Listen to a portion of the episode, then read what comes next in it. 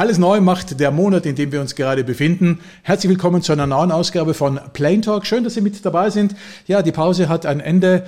Ähm, die Technik ist besser geworden, die Leitungen sind besser geworden und manche Dinge, die verändern wir nicht, weil sie einfach über die Zeit schon so gut sind, dass man sie nicht verbessern muss. Und damit meine ich den Herrn, der hier auf der rechten Seite zu sehen ist. Andreas, herzlich willkommen. Schön, dass du heute auch wieder mit dabei bist. Ähm, ich habe eigentlich damit gerechnet, dass du möglicherweise gar nicht mehr vor die Kamera kommst, weil du einen neuen Spielplatz gefunden hast. Ähm, ich durfte da auch irgendwie ein Foto bekommen, und zwar der Andreas am Spielplatz. Servus Andreas, äh, was sehen wir denn gerade? Du hast irgendwie, ja, das ist dein neuer Spielplatz, wo du angeblich mit einer Flex äh, gesehen wurdest und äh, dir irgendwie noch schöne Stücke runterschneiden konntest, wie zum Beispiel dieses Bullauge. Was ist das da, was wir sehen?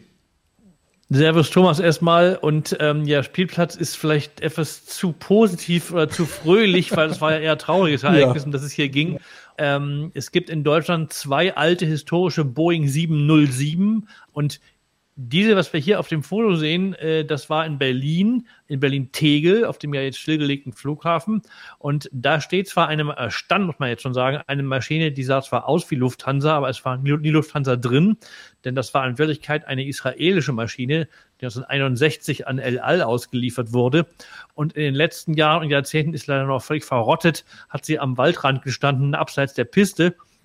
Und jetzt musste leider das Flugzeug verschrottet werden. Und jetzt äh, haben die Fans natürlich die Chance, äh, noch äh, schöne Dinge zu ergattern. Kann da jeder hingehen und sich ein Stück rausschneiden, wie das zum Beispiel? Was sehen wir hier? Mit, mitnichten. Ähm, das Ganze wird im äh, nächsten Herbst, äh, diesem Herbst besser gesagt, wird äh, von dem Hamburger Auktionshaus Decho werden also wichtige Teile daraus versteigert. Und das, das sind die, die schon Air Berlin, glaube ich, versteigert haben. Genau, das sind dieselben, die Air Berlin und auch sozusagen die Memorabilia von Germania verstärkt haben. Dann schauen wir uns schnell mal ein Stück Video an, das du ja, glaube ich, selber gedreht hast. Es war an dem Morgen, wo in Tegel äh, die ersten großen Stücke der Boeing 707 dort abgetrennt werden sollten, dass wir mit mehreren äh, Gästen dort dabei sein durften, wie also der Versuch äh, angefangen hat, das Heck erstmal abzutrennen. Und man muss sagen, das Heck, das Leitwerk der 707 ist ja extrem ikonisch. Ich habe sogar herausgefunden, dass es ähm, eine Zigarettenmarke gab in den frühen 1970er Jahren von Remsmar, eine Hamburger Zigarettenfirma. Die hatte den schönen Namen Boeing mit OI geschrieben, Boeing 707. Und du hast doch sicherlich noch irgendwas mitgehen lassen, was da irgendwie herumlag und niemand gebraucht hat.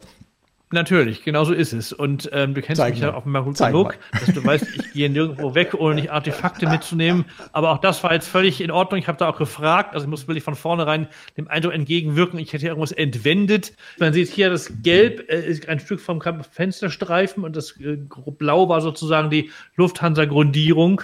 Mhm. Und man sieht hier sehr interessant, umdreht, ist ja spannend, weil eben wirklich das ist massivstes Metall, das ist auch ziemlich schwer und das ist eben wirklich Flugzeugbau anno 1959. Und, also ich äh, lade alle ein, die mal gucken wollen, wie sich das anzugucken. Ich wollte gerade sagen, das kommt jetzt in die Vitrine und das ist jetzt ein Sammlerstück, das gibt es kein zweites Mal. Genau. Aber dann haben wir doch genau das Thema, was uns heute durch die Sendung tragen wird, nämlich der Blick nach hinten. Äh, da sind die Flugzeuge, die zu Ende gehen und da haben wir natürlich auch Mitarbeiter, die äh, nicht mehr in Amt und Würden sind, aber die trotzdem seit dem ersten Tag mit dabei waren. Du hast mit einer Dame gesprochen, die quasi die Mitarbeiternummer 007 hat. Ja, heute geht's um Barbara Kracht.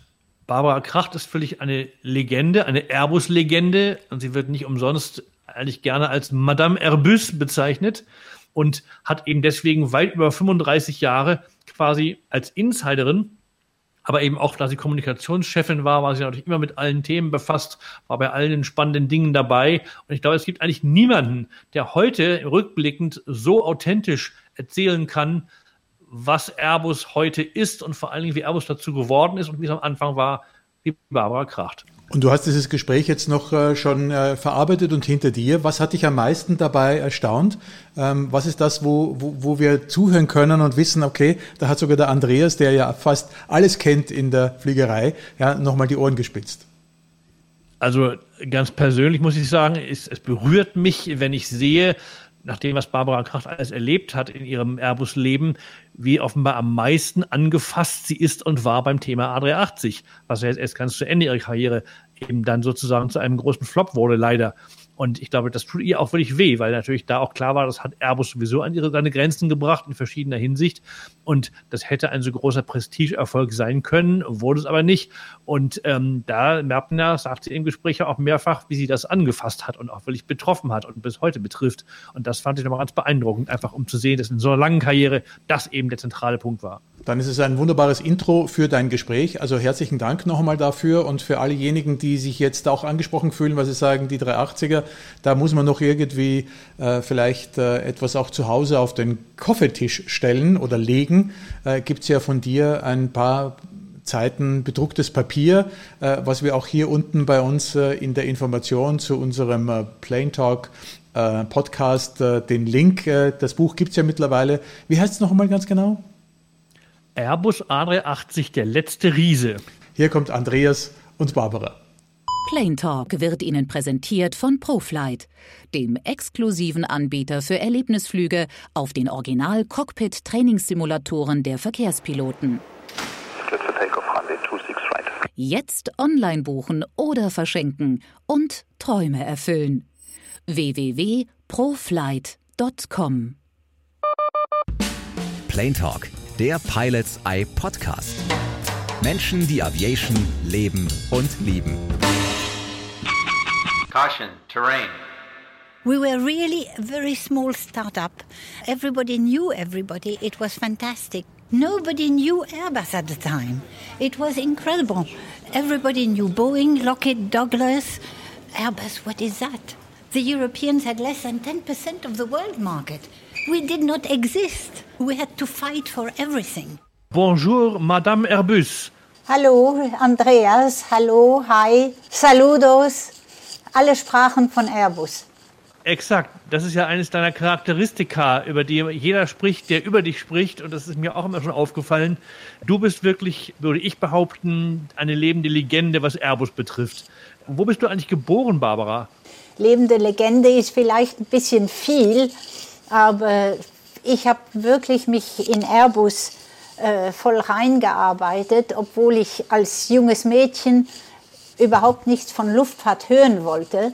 Ich bin in Deutschland auf die Welt gekommen, in Prien am Chiemsee in Bayern, ah. bin aber mit einem Jahr nach Frankreich gebracht worden, weil mein Vater, der damals äh, der Flugingenieur war, dann in Frankreich gearbeitet hat bei Noraviation und auch in europäischen Programmen von Anfang an mit involviert war, bei der Noratlas und der Transal und nur von Luftfahrt und Flugzeugen reden konnte, daher mein Überdruss. Äh, aber dann bin ich in Frankreich und zweisprachig groß geworden. Das ist nämlich toll, weil wir hier schon deinen Vater nämlich sehen, Felix Kracht. Und Felix Kracht, von dem du gerade schon erzählt hast, der ist ja einer der Mitgründer von Airbus Industrie gewesen damals äh, in den frühen 1970er Jahren. Vielleicht kannst du mal kurz erzählen, wie dein Vater sozusagen überhaupt ursprünglich dazu kam, zu diesem damals extrem kühnen Unterfangen, dass die Europäer nämlich, was damals wirklich auch der, auf dem Welt der Luftfahrt, der Flugzeuge als völlig absurde Idee galt, dass die Europäer auf einmal im Markt der großen Verkehrsflugzeuge mitmischen wollten. Und dein Vater war da ganz vorn dabei aus ganz kleinen Anfängen. Wie kam es dazu und wie kam er dazu? Äh, VFW und äh, äh, äh, Hamburger Flugzeuge und all die, die in Deutschland daran beteiligt waren, kannten ihn und haben ihm angeboten, ursprünglich für die VfW 614 zu VfW zu kommen. Dieses Flugzeug hat ihn aber nicht interessiert. Aber als dann das Angebot kam, äh, äh, für Airbus zu arbeiten, dann hat er ja gesagt, weil er an das Projekt glaubte. Dann hat er auch, äh, das war 67, 68, vor allem 68, er hat dann auch Roger Betaille, der eigentliche Vater, technischer Vater des Flugzeuges, kennengelernt. Und die beiden haben sich sehr gut verstanden in der Art und Weise, eine europäische Ko Kooperation zu führen. Das heißt, äh, wirklich es pragmatisch zu führen und intern alle Politik zur Seite zu legen, damit es wirklich ein Gemeinschaftsprogramm wird. Und damals war dein Vater offenbar und du ja auch eben sehr frankophon und frankophil, was ja damals auch noch nicht selbstverständlich war in den frühen 70ern. Also ihr seid, du bist, wie gesagt, hast du gerade erklärt, schon mit ganz frühem Alter nach Frankreich gezogen und ihr habt sozusagen damals schon etwas gelebt, was es eigentlich noch gar nicht gab, nämlich so eine gewisse, äh, ja, eine transeuropäische Nationalität, die ihr im Grunde schon in euch hattet, offensichtlich. Und daraus entstand dann ja eben auch ziemlich schnell diese damals noch ziemlich kleine Firma, Airbus Industrie. Und erzähl mal bitte, wie du dich daran erinnern kannst, was deine erste Begegnung mit diesem noch ganz jungen Unternehmen damals war. Also das erste die erste Begegnung war eigentlich beim, bei der Vorstellung der A300. Das war im September, 28. September 72 hier in Toulouse, wo die Maschine vorgestellt wurde, gleichzeitig mit der zweiten Concorde. Und erstaunlicherweise kein Mensch hat sich damals wirklich für die A300 interessiert. Alle Welt stürzte sich auf die, auf die Concorde.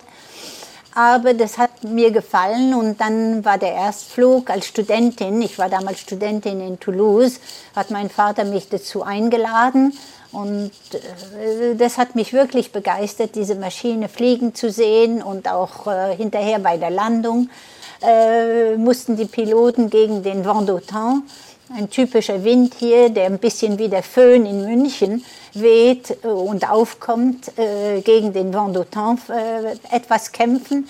War eine interessante Landung. Und dann habe ich ein bisschen die Entwicklung miterlebt und vor allem hatte ich die Gelegenheit, dann äh, Potes auf dem Stand in Le Bourget zu sein. Äh, damals 73, das war das erste Mal, dass Airbus dort, Airbus Industrie damals dort auftrat. Ja, und das Bild zeigt, aber das war ein paar Jahre später. Das war meine ja, das Bild war 81, das war viel, viel später, genau. Ja, genau, das war einige Jahre später. Da war ich schon äh, zuständig für Pressearbeit, aber am Wochenende habe ich dann ein bisschen auf dem Stand mitgeholfen. Das hat mich damals begeistert. So ein großes Flugzeug, ein, wirklich ein Großraumflugzeug, ein Widebody mit zwei Mittelgängen. Das gab es damals nur aus Amerika. Und plötzlich haben die Europäer sowas in die Luft geschickt. Das muss doch damals auch vom Gefühl irgendwie ja, wie ein kleines Wunder oder auch wie eine sehr wagemutige, sehr kühne Unternehmung gewirkt haben, oder? Ja, absolut. Aber die, Markt, äh, die Marktvorhersagen haben eindeutig gezeigt, dass so ein Flugzeug, und das hat sich hinterher auch äh, bestätigt, so ein Flugzeug absolut notwendig war. Die A300 war das kleinste Großraumflugzeug, das auf die Welt kam, mit zwei Gängen und auch zweistrahlig, weil das war wirklich ein kühnes Unterfangen. Aber dank Roger Betaille, der dann auf äh, amerikanische äh, Triebwerke, die schon erprobt waren, äh, und zwar auf der DC-10 flogen, äh, wurden die auf die A300 gebracht. Und äh, natürlich hatten wir es am Anfang sehr, sehr, sehr schwer, weil wir mussten natürlich die Airlines überzeugen, dass sie von der damals 727 150 äh, Sitzer auf einen 250 Sitzer äh, umspringen wollten. Vor allem wurden wir sehr, sehr kreativ.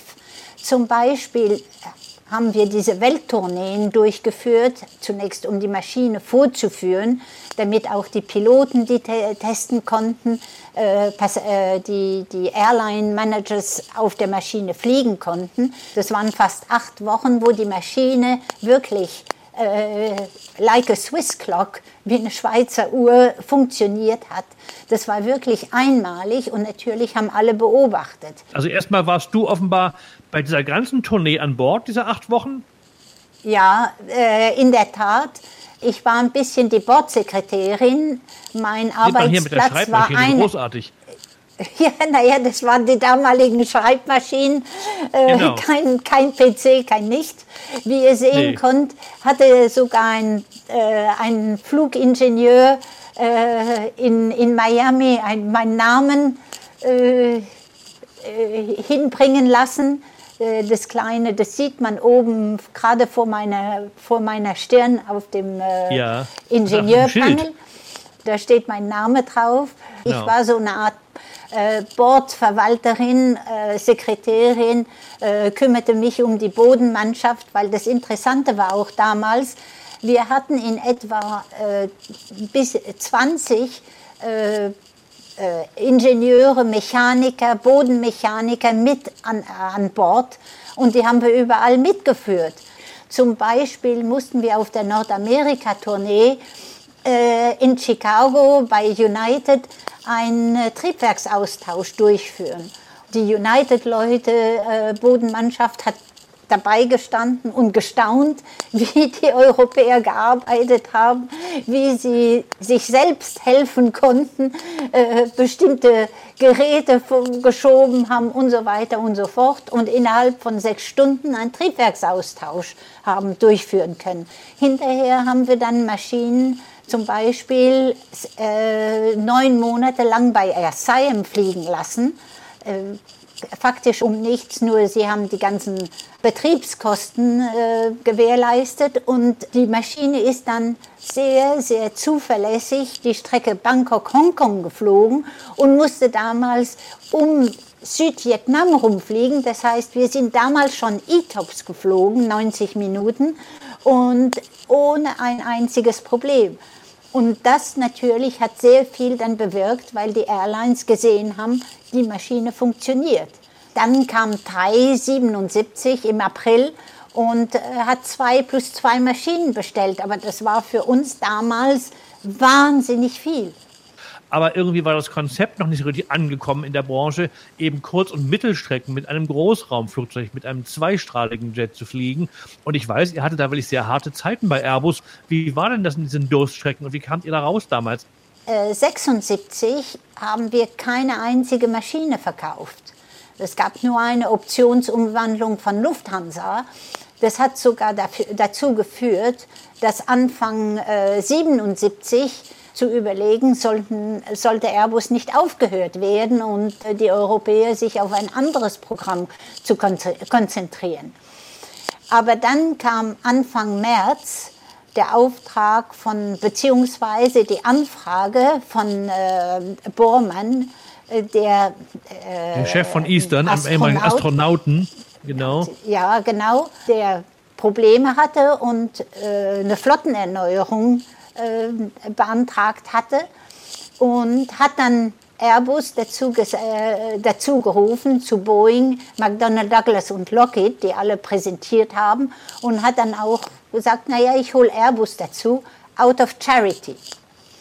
Und Roger Betaille also, ist dann hingegangen. Okay. Ja, out of charity, ich zitiere. Und äh, das war dann am 4. März äh, 77 die, die Präsentation. Roger Betaille ist hingegangen mit dem damaligen Nordamerika-Chef George, George Wody, ein ehemaliger American Airlines äh, CEO. Nach dem Gespräch sagte Bormann, ich bin überzeugt, aber ich muss meine Shareholders überzeugen. Wie können wir das tun? Mhm. Und so kamen wir auf, äh, mit der Idee auf, äh, vier Maschinen sechs Monate zu leasen, free of charge. Aber äh, Eastern investiert in Pilotentraining, Cabin Crew Training und so weiter und so fort. Und das heißt natürlich äh, doch einen ganz schönen Batzen Geld für die Airline, weil die Piloten und die Besatzungen, die für die A300 trainiert wurden, äh, mussten dann durch andere auf den anderen Maschinen ersetzt werden.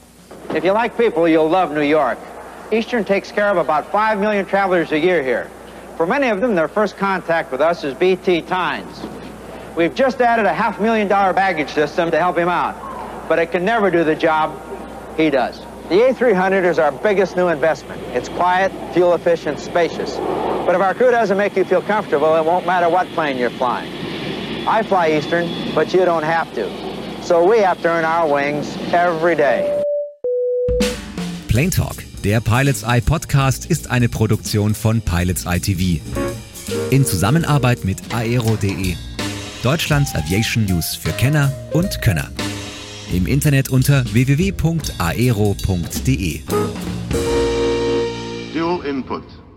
Das haben wir noch nicht erzählt. Also du bist eben eine der allerersten Mitarbeiterinnen jemals gewesen und hast offenbar, wie du mal erzählt hast, unglaublich diesen Badge Nummer 007 gehabt. Also die siebte angestellte Mitarbeiterin und Mitarbeiter in diesem Fall auch von Airbus Industrie. Wie kam es dazu? Äh, ja, nach den Tourneen äh, 73 äh, hat es mir, hat mich wirklich Airbus begeistert und als Airbus, ursprünglich war der Sitz von Airbus Industrie in Paris, Avenue de Versailles. Und als Airbus nach Toulouse kam, habe ich dann an die Tür geklopft, war mir selbstverständlich etwas einfacher, dadurch, dass mein Vater dort war, und habe mich anfangs um Besuchswesen gekümmert. Äh, nach sechs Monaten fand ich das ein bisschen langweilig und äh, wollte mit einem anderen Kollegen, der eigentlich Pressechef werden sollte in Toulouse, aus, äh, der von der deutschen, äh, deutschen Seite kam, äh, mit ihm äh, für die Presse arbeiten. Das war auch etwas für mich, äh, denn Journalisten war eigentlich nicht das, was ich am, äh, am, meisten mochte. Ich hatte eher Danke. eine Abwehr gegen Journalisten. Aber okay, man soll nie im Leben nie sagen, weil, genau. wie gesagt, ich wollte nichts mit Luftfahrt zu tun haben, ich wollte nichts mit Journalisten zu tun haben. Ja. Und voilà, du bist alles beides dein Leben lang gewesen. und äh, ich habe es sehr genossen und sehr viele sehr nette und wahnsinnig freundliche und gute Kollegen bei, der, bei den Journalisten gefunden. Du warst wirklich für alle, auch damals immer Madame Herbus. Und wir wollen gerade mal einen kurzen Kommentar hören von einem Weggefährten, der auch äh, was über dich zu sagen hat. Barbara Kracht war überall, hat Hilfestellungen gegeben. Es war unfassbar und vor allen Dingen über die ganze Zeit, die ganzen Jahre bei Airbus, die Frau hat nie abgeschaltet. Die war immer präsent und immer da. Also echt faszinierend. Ja, äh, das ist auch eigentlich mein Eindruck gewesen. Wie hast du es empfunden selber?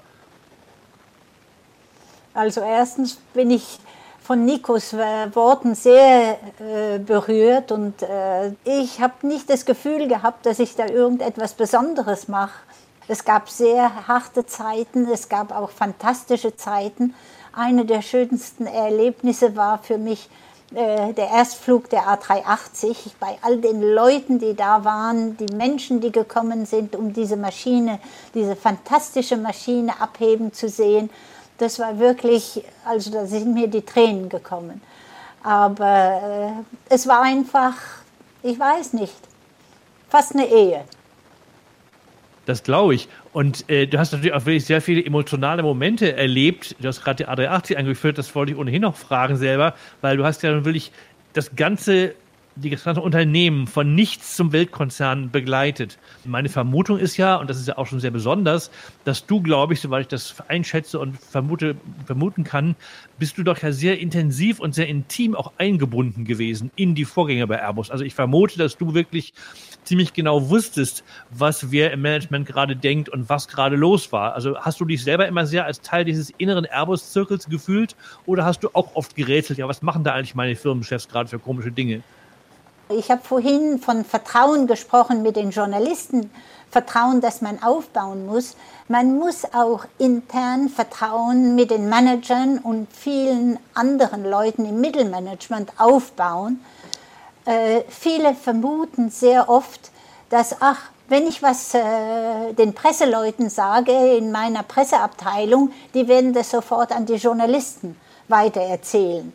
Und daher muss man auch intern das Vertrauen aufbauen, dass sie wissen, nein, wir sind die Letzten, die wirklich irgendein Geheimnis an die Öffentlichkeit bringen, weil wir wissen die Konsequenzen davon. Äh, das heißt, es ist auf beiden Ebenen, dass man das Vertrauen aufbauen muss und äh, dann auch wirklich zusammenspielen muss. Eine ganz wichtige Frage bei Airbus, und das war auch sogar Teil unseres Bewerbungsgesprächs, Barbara 1991, war sozusagen eben diese europäische Denke. Äh, du hast mir damals auch gesagt, und das fand ich damals eher abschreckend als Student, ja, wir gehen davon aus, wir brauchen irgendwie ein halbes Jahr, bis du Airbus-minded bist. Das habe ich damals so ein bisschen empfunden wie, ja, das ist ein bisschen eine Gehirnwäsche. Ich kriege sozusagen so einen Chip eingesetzt, der äh, jetzt sozusagen mich dann so einpolt auf Airbus. Aber ich glaube, das war auch vor allen Dingen gemeint, so diese europäische Denke.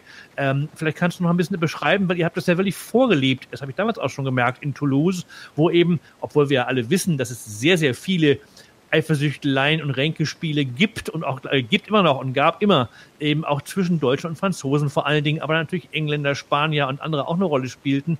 Aber wie lief das ab und wie ist dieses so eigentlich also inhomogene Europa auch bei euch im Kleinen zusammengewachsen? Ich bin eine überzeugte Europäerin.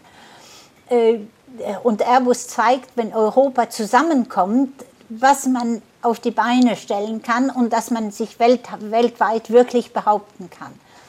Und intern, dadurch, ich, dadurch dass ich beide Kulturen kenne, äh, habe ich oft eine, eine Rolle ge gespielt. Also, und das hat mich begeistert, wo ich den Franzosen die Denkensart der Deutschen erklärt habe, den Deutschen die Denkensart der Franzosen, weil gelegentlich haben die sich nicht kulturell so verstanden wie man sich denkt, weil natürlich die Werte, die Wertstellungen anders sind und die Traditionen und so weiter. Durch diese internen kulturellen Konfrontationen waren wir gewissermaßen mehr trainiert, äh, auf Kunden in anderen Gebieten einzugehen. Und dann hatten wir gelegentlich äh, Sales-Teams, wo wir einen englischen Verkäufer hatten, einen deutschen Marketingmann und einen französischen äh, Vertragsverhandler oder umgekehrt. Und die waren dann bei den Kunden. Und dann waren sie weder Franzosen noch Deutsche noch Engländer, sie waren Airbus. Und sie haben Airbus verteidigt. Und dadurch, dass sie kulturell unterschiedlich waren, konnten sie viel besser auf die Kultur des Kunden eingehen als vielleicht unsere amerikanischen Konkurrenten. Natürlich gibt es äh, Reibungen. Und die, die Reibungen gibt es ja auch zwischen Preußen und Bayern. Entschuldigung. Genau. Plane Talk, der Pilots Eye Podcast. Menschen, die Aviation leben und lieben. Caution, Terrain. Ich würde gerne noch mal ähm, auf das Thema Flugzeuge eingehen. Wie hast du dann die A320 in Erinnerung? Weil das ist ja dann aus heutiger Sicht immer noch wirklich der Moneymaker schlechthin. Und ohne die A320 wäre ja auch eigentlich Airbus nie das geworden, was sie geworden sind. Äh, wir hatten die A310 gestartet und das war damals, obwohl die A310 eine kleinere Version der A300 mit einem neuen Flügel äh, für 210 Sitzplätze kein großer Markterfolg war, hat die A310 eins bewirkt. Sie hat gezeigt, dass die Partner wirklich zusammenhalten und dass Airbus da ist, um eine Familie zu entwickeln. Das Zweite war, dass die A320, die ursprünglich nicht von Airbus Industrie geführt werden sollte, von den Partnern dann doch zu Airbus gebracht wurde, weil es sich Ende der 70er Jahre herausgestellt hat, dass wir Erfolg auf dem Markt hatten die Maschine als solche hat so viele, die A320, so viele dann Neuerungen mit sich geführt und vor allem Fly-by-Wire, Electronic Controls, hat zu sehr, sehr vielen Kontroversen geführt. Und es gab am Anfang auch leider äh, drei Unfälle, die nicht genau. auf Airbus zurückzuführen sind, Airbus hat damals auch fälschlicherweise anfangs behauptet, es sei ein Atari-Flieger. Das sei so einfach zu fliegen, wie der damalige Standardcomputer der Atari hieß, mit so einem kleinen Joystick. Und das eben auch von Airbus, auch von der Kommunikation von Airbus, war auch, glaube ich, damals nicht gut gemacht am Anfang, wie man sozusagen Piloten suggeriert hat, das Ding fliegt eigentlich von alleine und das ist entsprechend schiefgegangen. Also die Kommunikation wurde von den damals äh, bestimmten Piloten initiiert, die zu begeistert waren und versucht haben, vielleicht in ihrer Überbegeisterung, äh, haben zu viel gesagt. Äh, die Tatsache ist, dass äh, der Erfolg von Airbus heutzutage auf die damaligen Entscheidungen zum Fly-by-Wire zurückzuführen sind. Das hatte man in der Tat damals, wenn man zurückdenkt, nicht vorausgesehen, dass Fly-by-Wire dann es ermöglichen würde, bei anderen Maschinen, die danach gestartet wurden, wie die A340 und A330 zum Beispiel, äh, dass man daraus die Commonality führen konnte. Das heißt, dass Piloten, äh, die die A320 fliegen, sehr leicht auf die A340 und A330 überspringen, äh, über, übersiedeln können, mit sehr wenig zusätzlichem Training. Ich glaube auch, das war damals quasi auch Lehrgeld, was man eben bezahlen musste. Ich kann mich daran gut erinnern, damals mit der A320, vor allen Dingen in Habsheim. Ähm, ich hatte den Piloten, das war damals äh, Herr Aslin, den habe ich erst ganz kurz vorher in Hamburg getroffen, weil er nämlich hier zum ersten Mal die erste A320 von Air France damals stolz vorführte.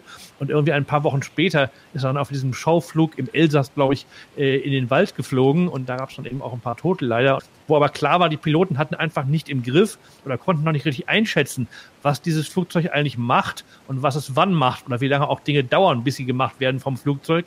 Also dieser hohe Grad an Computerisierung. Also da ja. muss ich eingreifen, Entschuldigung. Äh, der ja. Fall Michel Aslin in Absheim, äh, da wollte der Pilot aus Begeisterung für die Maschine äh, nachvollziehen, was unsere Testpiloten in Le Bourget vorführen aber mit großen Unterschieden.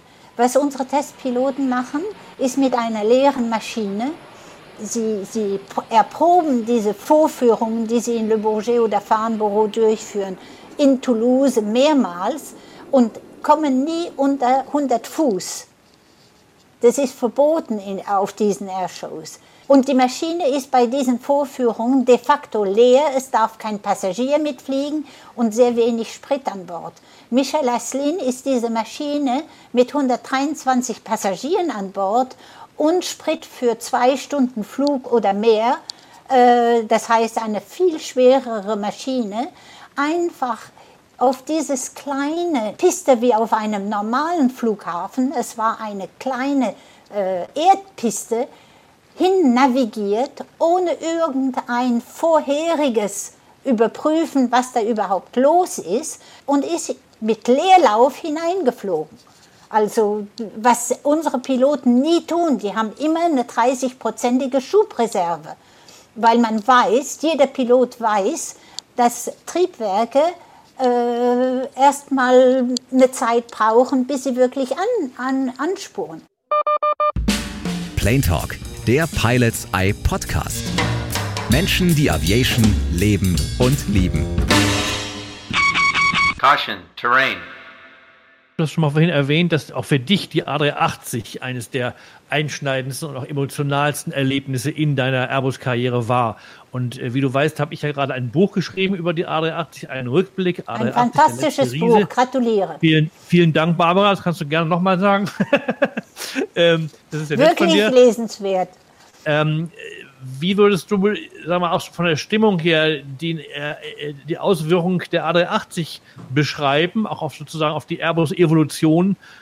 Ich würde sagen, die 380 war, als sie gestartet wurde und die Idee kam, äh, gewissermaßen, wie soll ich sagen, the culmination äh, der Airbus-Familie. Äh, man darf nicht vergessen, dass die 747 als The Queen of the Sky äh, bezeichnet wurde und wirklich äh, das Flugzeug, das am meisten Geld Boeing brachte äh, und auch wirklich von allen Passagieren geliebt war. Und der natürliche Trend war, äh, dass man größere Flugzeuge braucht, natürlich nicht in den Stückzahlen wie die A320-Familie, aber für die ganzen Hubs, es gibt so viele Hubs äh, in der Welt wie London Heathrow, äh, wie JFK, wie Los Angeles und so weiter. Und da gibt es äh, Slots äh, Restrictions, also wenige Slots um einzu und mehr und mehr Passagiere. Also war es normal, mehr Pas ein größeres Flugzeug zu bauen. Und es war wirklich, ich würde sagen, die Erfüllung des äh, Airbus-Traums gewissermaßen.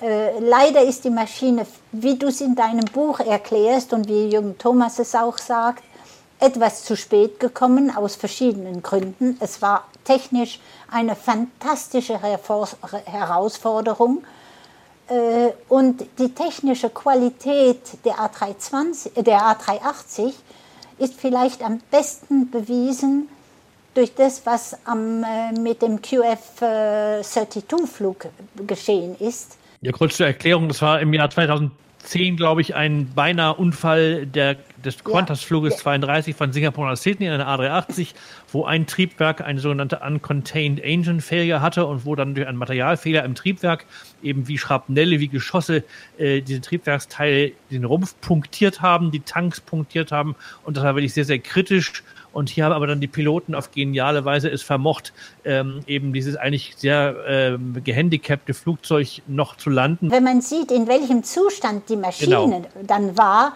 dass diese Maschine es gehalten hat, um auf den Boden genau. zu kommen und ja. nicht auseinandergebrochen ist. Also das zeigt auch, wie technisch ausgereift die Maschine war, auch wenn es Probleme gegeben hat. Aber es ist schon tragisch, finde ich. Jetzt aktuell gerade habe ich wieder Bilder aus Tarb, glaube ich, gesehen von der vierten oder fünften A380, die jetzt schon wieder zerschnitten wurde und verschrottet wurde. Also das ist schon ziemlich unglaublich, dass in dieser wirklich sehr kurzen Zeitspanne äh, von ja im Grunde nicht mal 20 Jahren und ja, das ist doch eigentlich aber schon auch irgendwie ja ein großer Fehlschlag gewesen. Es tut so weh, es tut weh. Es, mhm. es kommen Tränen, wenn man diese Bilder sieht. Also für die älteren Airbus-Leute wie, wie ich, da kommen uns Tränen. Es tut leid, aber das Wichtigste ist, dass Airbus heutzutage sehr gut dasteht, äh, mit guten Produkten.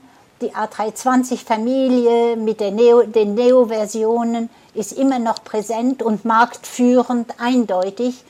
Äh, die, die 350 ist ausgezeichnet, die 330 existiert noch. Airbus hat wirklich heutzutage eine komplette Palette, mit der sie weiterleben kann und Erfolg auf dem Markt hat.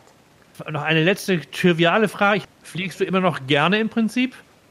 Oh ja, und ich vermisse es sehr im Moment. Barbara, ich möchte mich ganz, ganz herzlich bedanken bei dir, dass du uns heute ja aus deinem reichen Airbus-Leben hier berichtet hast.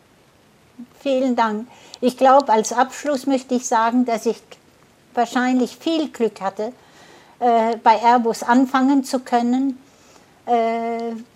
viele fantastische Managers kennenzulernen und mit denen zu arbeiten, fantastische Journalisten, Öffentlichkeit und auch sehr, sehr professionelle Kollegen zu haben. Ich wünsche dir alles, alles Gute und alles a bientôt.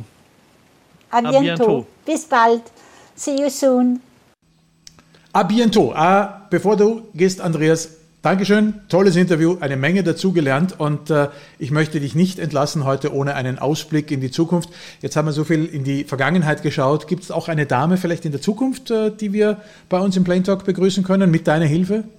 Du hast schon recht, äh, der Kurs steht klar auf eine Interviewpartnerin, weil ich ja. in der Tat gerade spannend finde, die wenigen Juwelen, die es leider nur gibt in der Luftfahrt an weiblichen ähm, Schall, an Schalterstellerinnen, sie führt eine Airline oder zumindest einen Teilbereich einer Airline, so viel kann ich schon mal sagen. Hm. Und ähm, interessanterweise, das kann ich jetzt schon verraten? Unter, unter, nein, in Deutschland, äh, unser Zeitzeuge, den wir eben schon hatten zu Barbara Kracht, nämlich Nico Buchholz, der hat eigentlich, als ich ihm das erzählte, noch mehr von unserer nächsten Partnerin geschwärmt als von der heutigen. Oh. Also insofern äh, kannst du dich auf was freuen. Okay, gut. Also eine Airline-Chefin und äh, offensichtlich äh, in dem Umfeld von Nico Buchholz. Der hat bei Bombardier gearbeitet, bei Lufthansa gearbeitet. Ja. Ganz richtig. Andreas, ich äh, darf dich entlassen. Es war ein schöner Tag, den wir hier fast äh, miteinander verbracht haben. Bleib uns gewogen, bring uns die Dame und sag uns bald, wie sie heißt. Herzlichen Dank für heute. Tschüss. Tschüss. Engine 1 out. Plain Talk lässt sich abonnieren auf Spotify, Deezer, Apple Podcasts und YouTube. Alle Filme zu den Gästen und Geschichten im Internet unter pilotseye.tv. Engine 2 out. Noch einen schönen Tag und bis nächste Woche. Und ich höre auf Alexa aktiviere Plain Talk.